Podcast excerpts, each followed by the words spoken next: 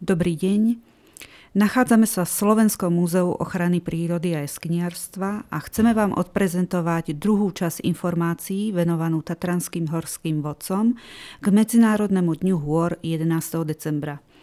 V prvej časti sme sa rozprávali s pánom Michalom Gerčákom z Národnej asociácie horských vodcov na Slovensku, ktorý nám predstavil profesiu horského vodcu v súčasnosti. V druhej časti načrieme trochu do minulosti a povieme si niekoľko zaujímavých faktov z obdobia objavovania a najmä z prístupňovania našich veľhôr.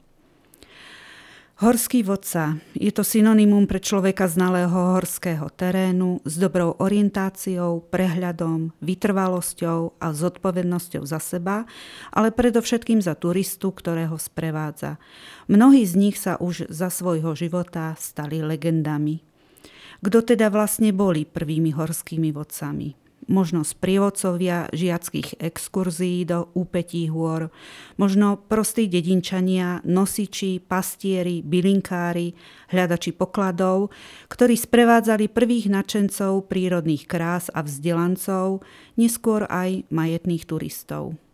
Počiatky vodenia v našich veľhorách siahajú do konca 17.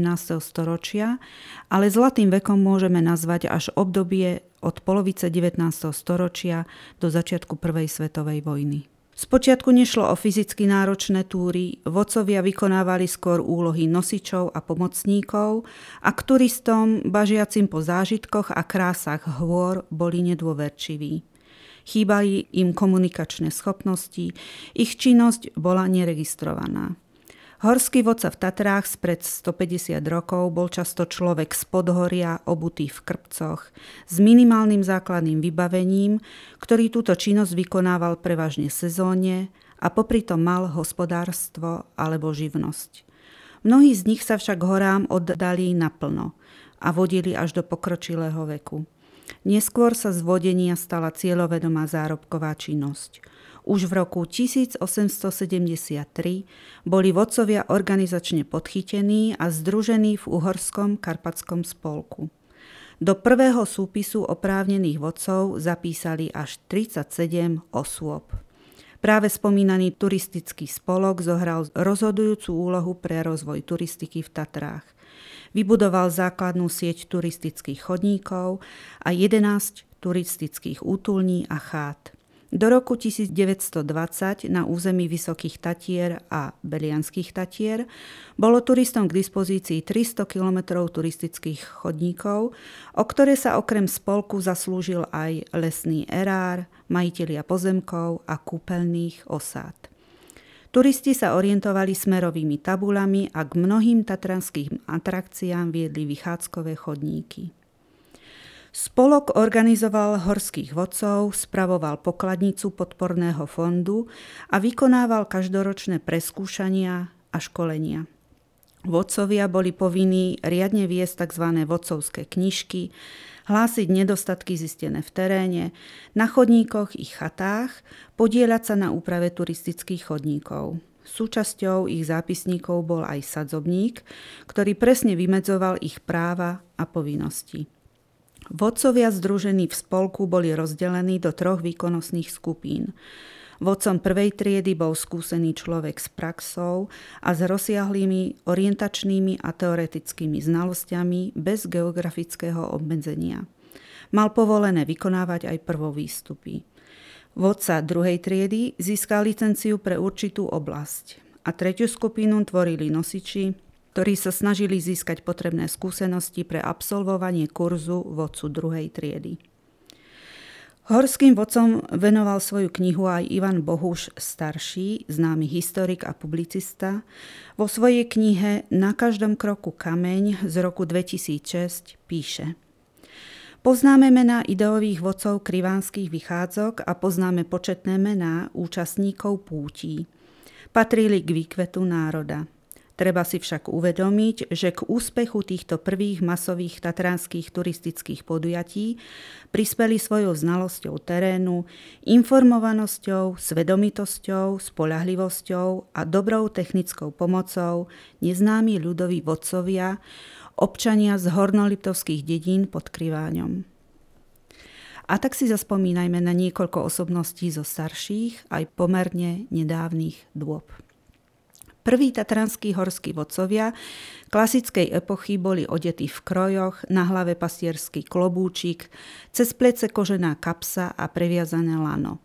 Na nohách obuté klasické krpce. Takýto opis sedí aj na chýrneho vodcu Jána Rumana Driečného mladšieho. Pochádzal z rodiny horalov a vodcov.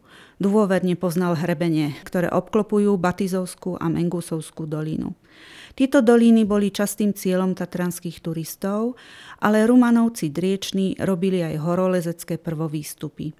Generácia týchto horálov pochádzala z obce Štúola – Venovali sa hospodárstvu, najímali si ich na poľovačky na kamzíky a vodenie turistov a horolescov.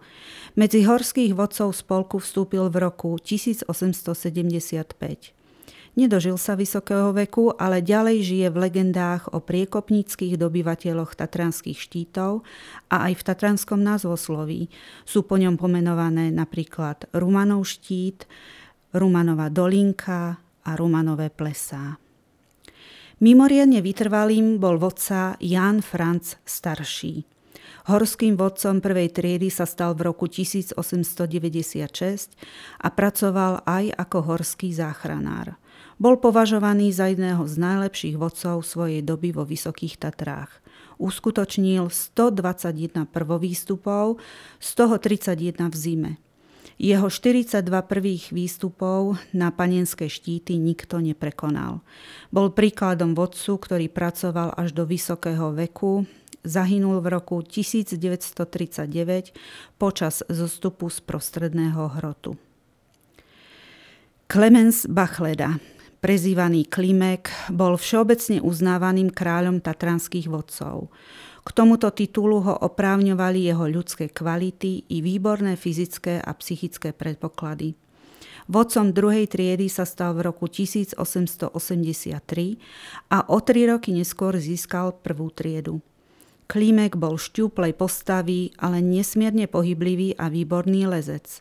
Na túry chodil v goralskom odeve s krpcami na nohách. Pri ťažkom lezení sa často zobúval a aj snehové polia prechádzal na boso. Najviac však vynikal jeho prístup ku klientom, ktorý budil veľkú úctu a obdiv. Vďaka jeho obozretnosti počas jeho kariéry neutrpel úraz žiadny z jeho zákazníkov. Zahynul v roku 1910 počas záchrannej akcie, ktorú absolvoval s podlomeným zdravím. Je po ňom pomenované sedlo medzi pyšným štítom a poslednou vežou. Z mladšej generácie sa nedá nespomenúť na Štefana Zamkovského, horolesca, horského vodcu a chatára – Začínal ako nosič na Tériho a zbojnícku chatu. V medzivojnovom období patril k významným slovenským horolescom. Vykonal 30 prvovýstupov. V roku 1934 sa stal horským vodcom, od roku 1936 bol chatárom na Tériho chate. Túžil však postaviť vlastnú, čo sa mu aj podarilo a od roku 1942 v ústí Malej studenej doliny stojí zamkovského chata. Tu strátil po znárodnení a totalitná moc ho prinútila statier odísť natrvalo. Až po nežnej revolúcii zamkovského chata dostala pôvodný názov a bola rodine vrátená v reštitúcii. Vzťahu človeka a hôr je venovaná aj stála expozícia Slovenského múzea ochrany prírody a jaskyniarstva v Liptovskom Mikuláši. Ako je návštevník môžete pobudnúť v priestoroch Rainerovej útulne, vernej makete horskej chaty a zaspomínať si na staré časy našich majestátnych vysokých tatier a ľudí, ktorí ich objavovali a sprístupňovali.